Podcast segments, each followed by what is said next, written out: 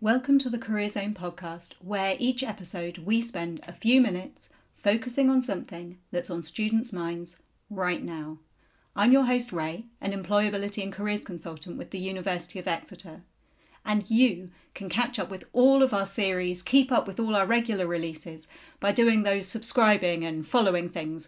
We're on iTunes and Spotify. Here at the Career Zone, we are committed to keeping ourselves up to date with what employers are thinking and what the whole graduate labour market is looking like, because we want to make sure that we're in a position where we can support you, our students, as best as we possibly can. And that is why this week, lots of us went to the Institute of Student Employers virtual conference. And here in this episode, we'll be hearing from some of my colleagues about what they found out that was most interesting to them. ISE employers are really committed to improving their diversity and inclusion, not just through policies but through action. Research shows that diverse teams are more successful and have a positive impact on the bottom line of an organisation. Organisations want to be able to recruit and retain a more diverse staff and make these changes at board level too. Companies are conscious that this should not be tokenistic, but make real changes that benefit everyone. The question of teamwork often arises during the recruitment process. However, employers want candidates to go beyond talking teamwork. They want to hear about the term collaboration. This is going to be one of the key transferable skills moving forward. Okay, so I've just been at a session with five finance sector employers and had the really heartening news that all five of them are responding very positively to the new UK points based uh, system for international visas. All saying it's going to make it a lot easier to make international appointments. And two of them, Deloitte and BDO, saying that they will start doing this for graduate recruitment for the very first time. So really, really good news to hear that, that it's going to be much easier for international students to get selected. And RSM summed it up beautifully, saying, if you're the best, You'll get through our recruitment process and we'll sponsor you. Some good news stories have come out of the ISE conference. Joan Moore, head of early talent recruitment at Accenture, commented that the organisation had experienced massive growth over the past year. Accenture, a large tech and consultancy firm, has significantly increased their vacancies. My biggest takeaway from the conference was the reassurance for employers and recruiters that they still place a lot of value on the importance of part time Saturday jobs. The hard work and commitment that you can demonstrate from these roles and the transferable skills gained from part time jobs are so valued by employers. Don't ever feel like you can't apply for a role because you don't have any direct relevant experience. So my biggest takeaway from the ISE conference was that it seems like students are looking to proactively engage more with opportunities in a more bespoke and flexible way, but often in more digital ways. Uh, but that employers are responding with more tailored and virtual approaches themselves. In certain sectors, there's still loads of really exciting experiences to be had. So I suppose the advice I'm taking away and would give to students is be prepared for the approaches to be different. So the approaches may be instigated by you or the employer and they may take different forms.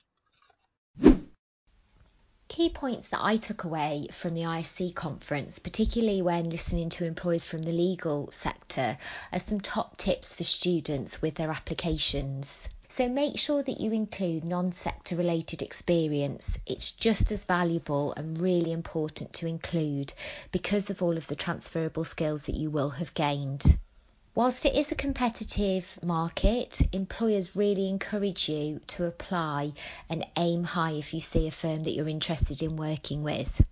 If you have participated in virtual internships and you include them on your applications, then make sure that you can talk constructively about learning points from them at interview stage. The digital sector want to employ grads who have an interest in technology who come from a variety of different backgrounds, not just from STEM subjects. They are not looking for technical experts who are the finished product, but are more interested in candidates who are technically curious and can demonstrate their interest through the research they have done, through reading and learning, perhaps from teaching yourself how to code. In the digital sector, you also need to be adaptable and agile and keep learning and developing your skills. Candidates who are curious will be more successful. Employers have seen an increase in graduate applications for 2021, but employers are also reporting that there has been an increase in the number of applications from candidates who do not really know what they have applied for. The advice to all candidates do more research in advance. Digital careers engagement with employers is here to stay. To quote the Academy Manager at law firm Mishcon Go digital, stay personal. For employers, online is a great way to engage with a wider audience. As a participant in online careers events, be savvy. This is your chance to appear on a recruiter's radar. Use your camera and smile. Be that person who asks a question. Follow up with a personalised LinkedIn request. Remember, go digital, stay personal works both ways.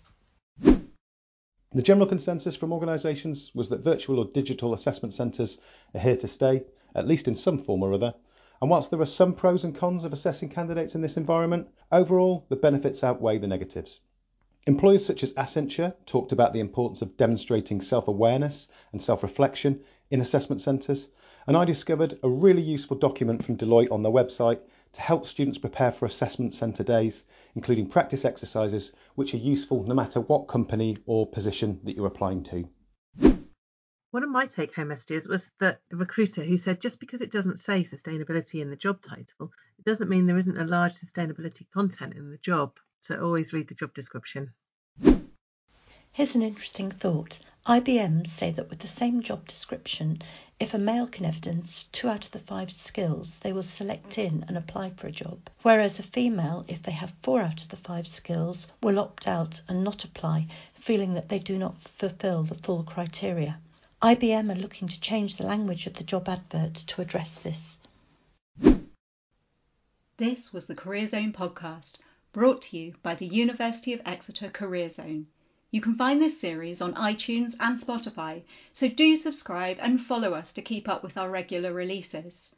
And we would love to hear from you, so if there is something on your mind, then share your thoughts or questions on Instagram at UOE Career Zone or at UOE Cornwall Career Zone or Twitter at UOE Careers. Hashtag Career Zone Podcast, and we'll follow up in one of the next episodes. Finally, of course, you can find out more information about all the support we offer at exeter.ac.uk/careers.